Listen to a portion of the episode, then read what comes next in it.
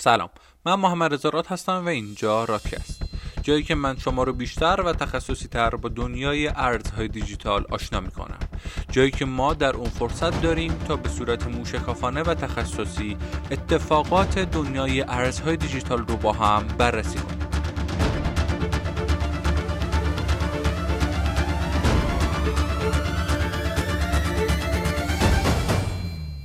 تو این اپیزود رادکست می‌خوایم در مورد این صحبت کنیم که چه اتفاقاتی برای update آلونزو کاردانو میفته بعد از این update چه اتفاقاتی برای این ارز میفته چقدر این update برای کاردانو مهمه که از نظر من خیلی مهمه. در واقع قرار قراردادهای هوشمند روی بزرگترین پلتفرم بلاکچین مبتنی بر اثبات سهام پیاده سازی بشه که بسیار چیز قوی و خوبیه. حالا خیلی ریز به ریز و جز به جز سعی می‌کنیم که توی این اپیزود پادکست خودمون این موضوع رو باز کنیم. ولی خب قبل از اینکه من برم سر وقت در واقع پادکست و باز کردن آپدیت آلونزوی کاردانو به این نکته اشاره کنم که در واقع چون حالا پادکست رو در آینده هم دوستانی خواهند شنید افرادی خواهند شنید. شاید یک سال آینده شاید شیش ماه آینده و می‌خوام این رو اینجا ثبت کنیم و ضبط کنیم که این روزها در ایران در وضعیت از لحاظ کرونا اصلا وضعیت خوبی نداره. واقعا اوضاع برای همه به شدت ناراحت کننده است به شدت تلخ شده. به شکلی که من حتی یه خبری رو میخوندم که ما تو مشهد مشکل کمبود تابوت داریم و حالا اتفاقات به شدت بعد که خب حالا با مشکلاتی مثل نبود واکسن یا نبود حتی سروم همراه شده و روزهای خیلی سختی رو سپری می‌کنیم. همه ما مردم ایران.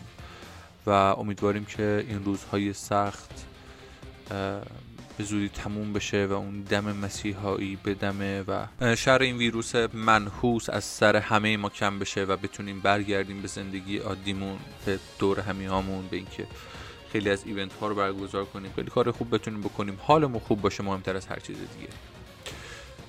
امیدواریم که زودتر حال هممون از لحاظ فکری و روحی و حال بیمارانمون خوب بشه بریم سر وقت آپدیت آلونزو. ببینیم که تو این آپدیت چه خبره. ببینید یکی از عللی که اتریوم خیلی bold شد و خیلی قوی وارد میدون شد و در واقع می‌تونیم بگیم که گوی رقابت رو از دست تمام بازیگران آلت کوین ها قاپید چرا اتریوم الان داره یک تازی می‌کنه در بازار cryptocurrency؟ علت اصلیش اینه که اتریوم یک در واقع ماشینی داره یک هسته نرم افزاری داره. این هسته نرم افزاری که بهش میگن ماشین NVMe اجازه میده به سایر توسعه دهندگان که بیان و یک سری اپلیکیشن هوشمند و غیر متمرکز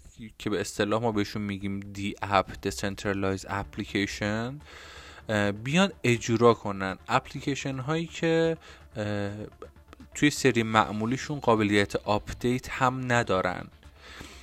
و وقتی که برای دفعه اول روی بلاکچین مثلا اتریوم بارگذاری میشن دیگه قابلیت دستکاری و آپدیت ندارن. این اپلیکیشن ها این DApp ها خب غیر متمرکزن. به هیچ کس و هیچ جایی و هیچ نهادی و هیچ شرکتی وابسته نیستن. و از این بابت مردم می‌تونن بهشون اعتماد کنن و می‌تونن کارها و اتفاقات خیلی مهمی رو رقم بزنن. خب اینجا ما یه مقوله کلی داریم به نام دی اپ ها اپلیکیشن ها یا پلتفرم های غیر متمرکز که دیفای زیر مجموعه دی اپ ها قرار می‌گیرن. در واقع پلتفرم های DeFi مثل Uniswap هم به نوعی می‌تونیم بگیم که یک DApp ه یک اپلیکیشنی که نوشته شده و حالا کاری که توش انجام میشه اینه که معاملات مالی انجام میشه توش.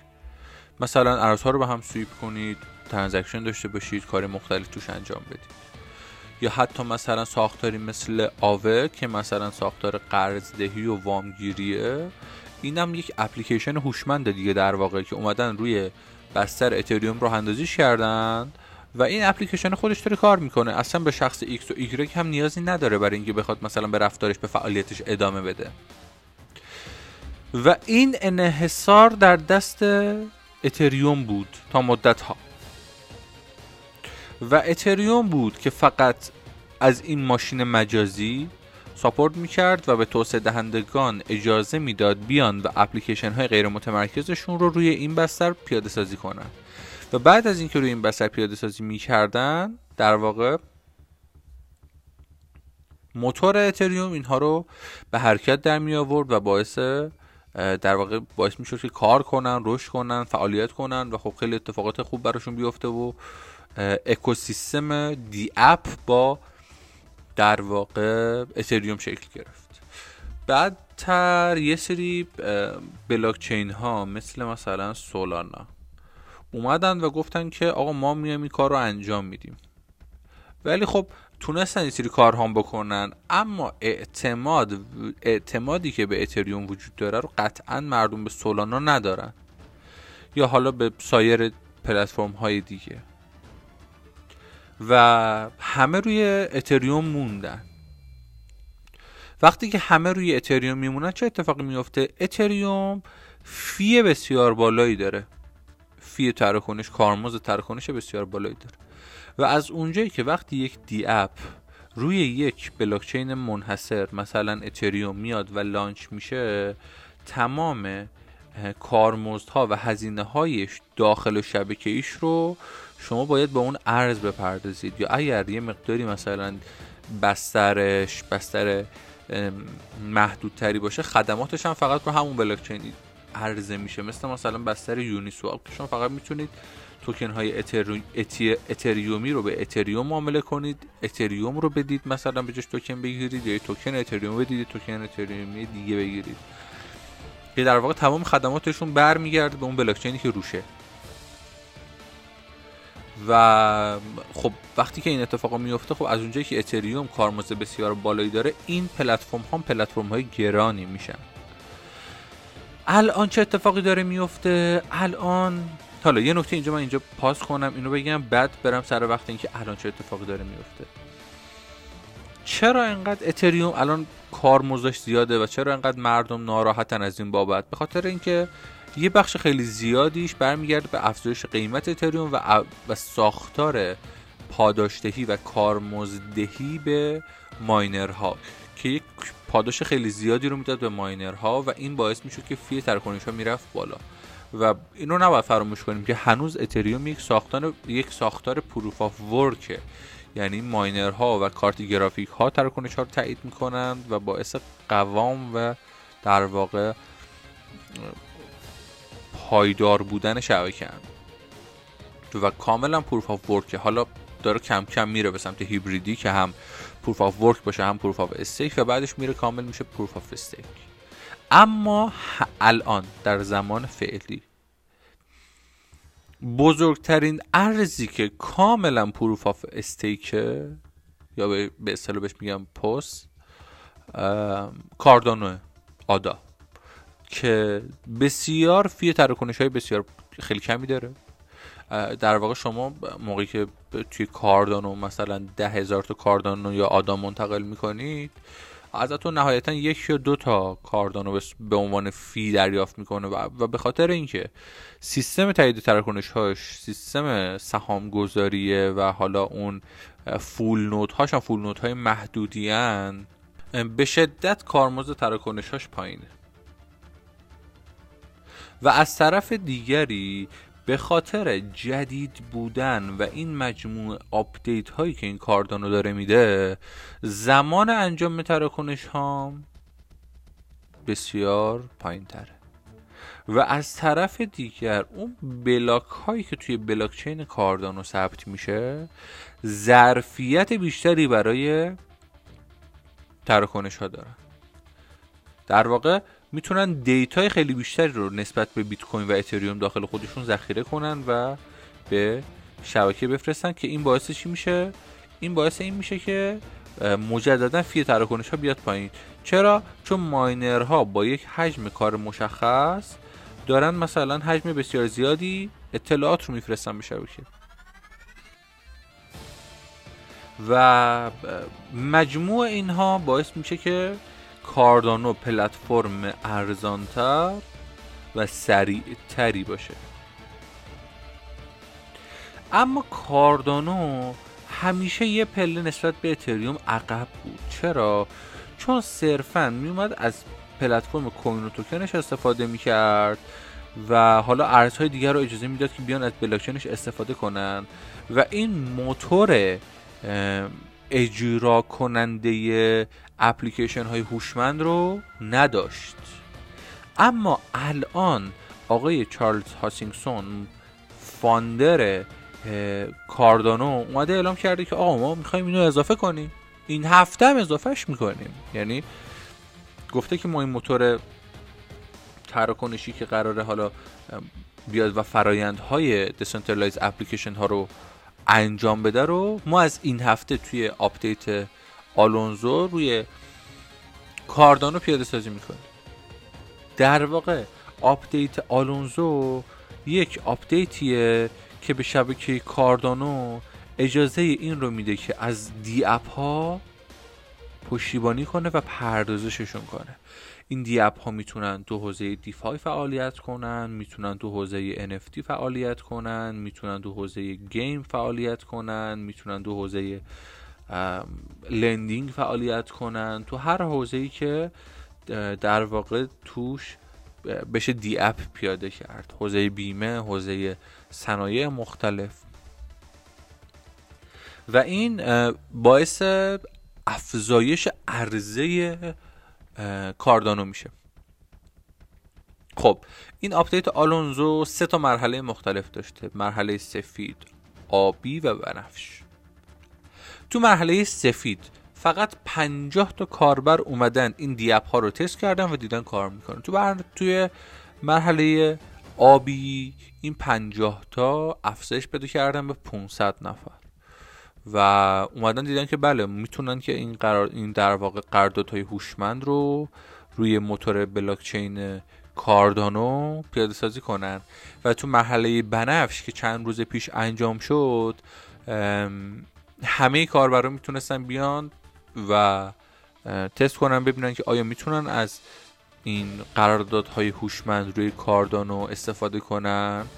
که حالا همه اپراتورها مثل صرافی ها مثل کاربرا مثل فولنوت ها اومدن و تایید کردن. و اتفاقی که افتاد این بود که وبسایت یوتودی تایید کرد که hard fork آلونزو اواخر مرداد انجام میشه. و این hard fork hard fork یه که ارزش آلونزو رو بیشتر می‌کنه. به چند دلیل. یک سرمایه گذارا می‌فهمن که آلونزو باعث شده که وقتی که یک بلاکچین بسیار قوی که انقدر market cap بزرگی داره انقدر بزرگترین سیستم پروف آف استیک دنیاست الان می‌تونه از قراردادهای هوشمند پشتیبانی کنه و پشتیبانی اون از قراردادهای هوشمند باعث میشه که قدرت بسیار زیاد و کاربران بسیار زیادی رو به سمت این بلاکچین قوی غیر متمرکز و ارزان جذب کنه خب سرمایه گذاران بسیار زیادی مایل میشن که بیشتر روی کاردانو سرمایه گذاری کنن یا اگر توی پورتفوشون نبوده روش سرمایه گذاری داشته باشن. از اون طرف این قراردادی هوشمند وقتی داخل در واقع این کاردانو اجرا بشن یه سری اپلیکیشن غیر متمرکز سیستم های مالی مختلف میاد روی کاردانو پیاده سازی میشه. و این سیستم های مالی باید تراکنش هاشون رو به کاردانو پرداخت کنن به آدا پرداخت کنن.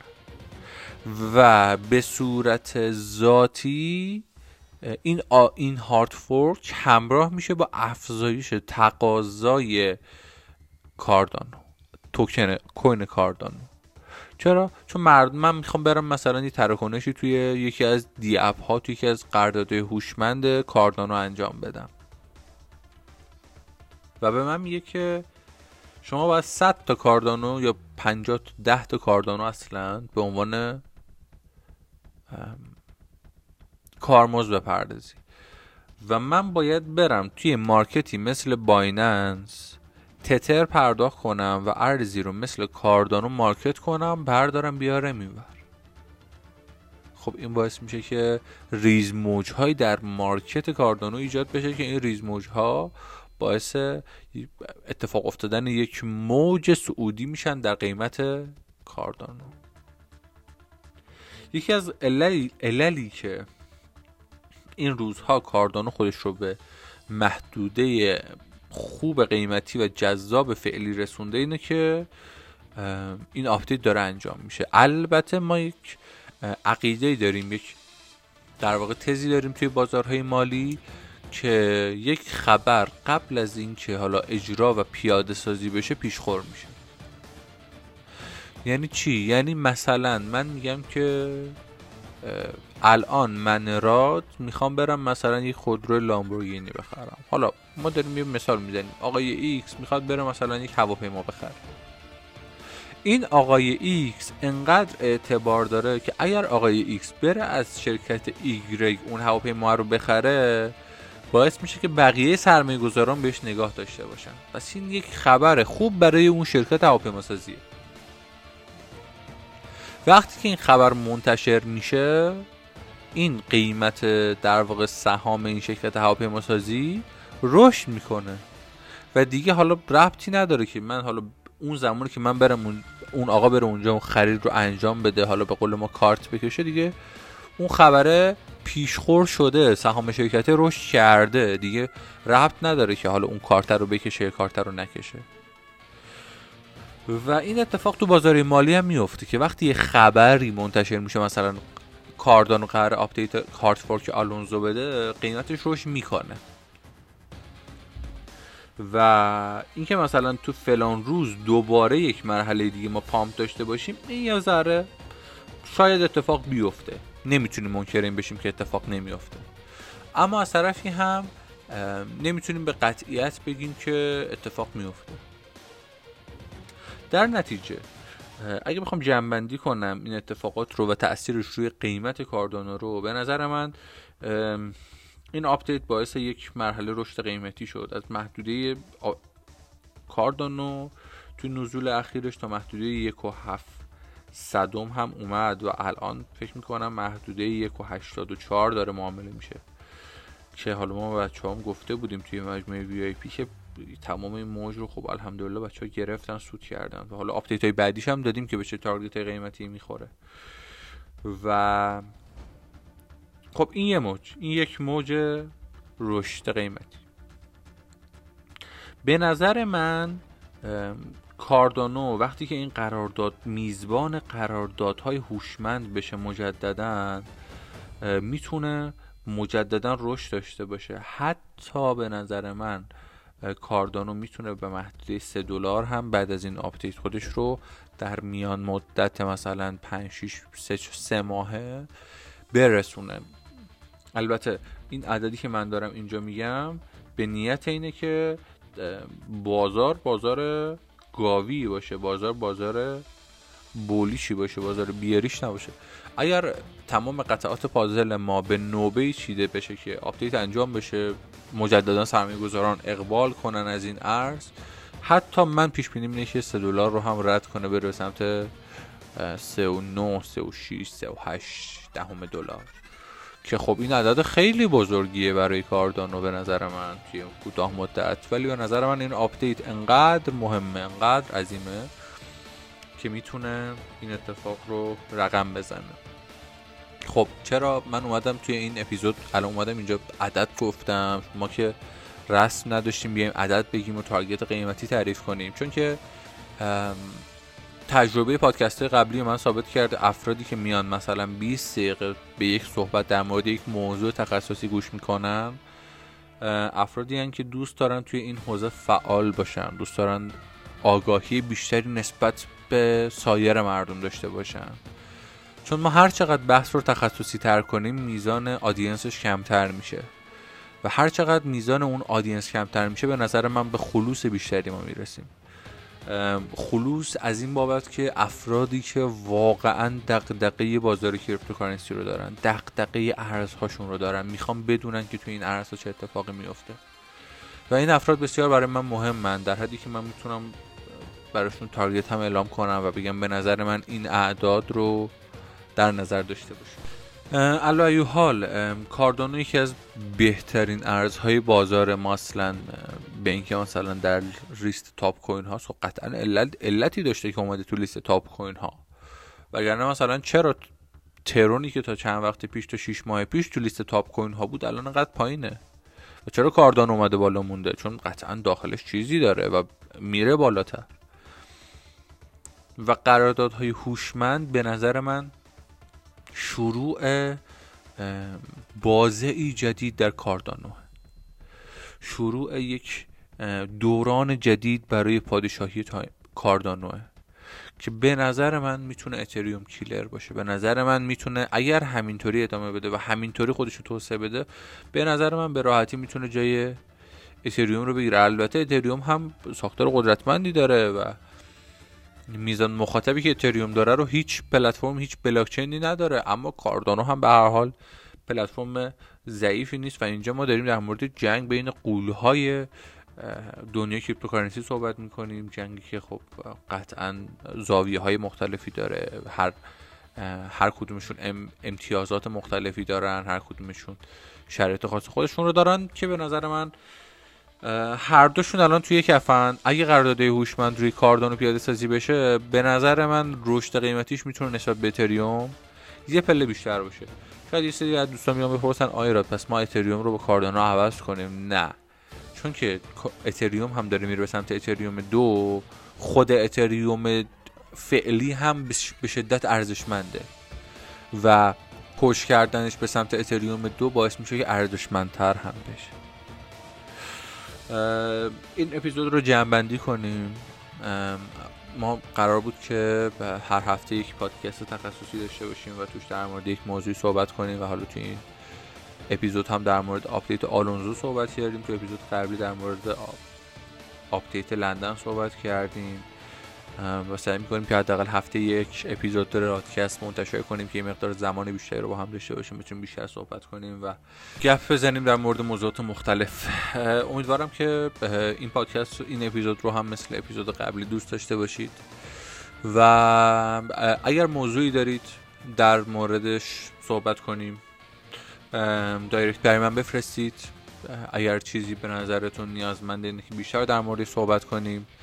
چون که این پادکست متعلق به شماست نه متعلق به من و برای اینکه در مورد چی صحبت کنیم داخلش چه کسی چه راهنمایی بهتر از خود شما برای من؟ چون من اینجا زبان شما و دارم برای شما صحبت می‌کنم نه برای خودم. پس اگر موضوعی دارید تزی دارید یا ایده ای دارید در مورد رادکست اینکه در مورد چه چیزی صحبت کنیم موضوع اپیزود بعدی رادکست در مورد چه چیزی باشه شاید یک نظرش باشه در مورد NFT ها صحبت کنیم شاید یک نظرش باشه در مورد صنعت گیمیفای صحبت کنیم. در مورد هر چیزی میشه توی این پادکست صحبت کرد. البته ترجیح من اینه که موضوعات تخصصی باشه که به صورت مستقیم روی بازار تأثیر گذار باشه خوشحال میشم نظرتون رو بعد از اینکه این اپیزود رو گوش کردید برای من توی اینستاگرام بفرستید. امیدوارم همیشه حالتون خوب باشه و در بازار و مارکت های مالی بدرخشید. روزتون بخیر و خدا نگهدار.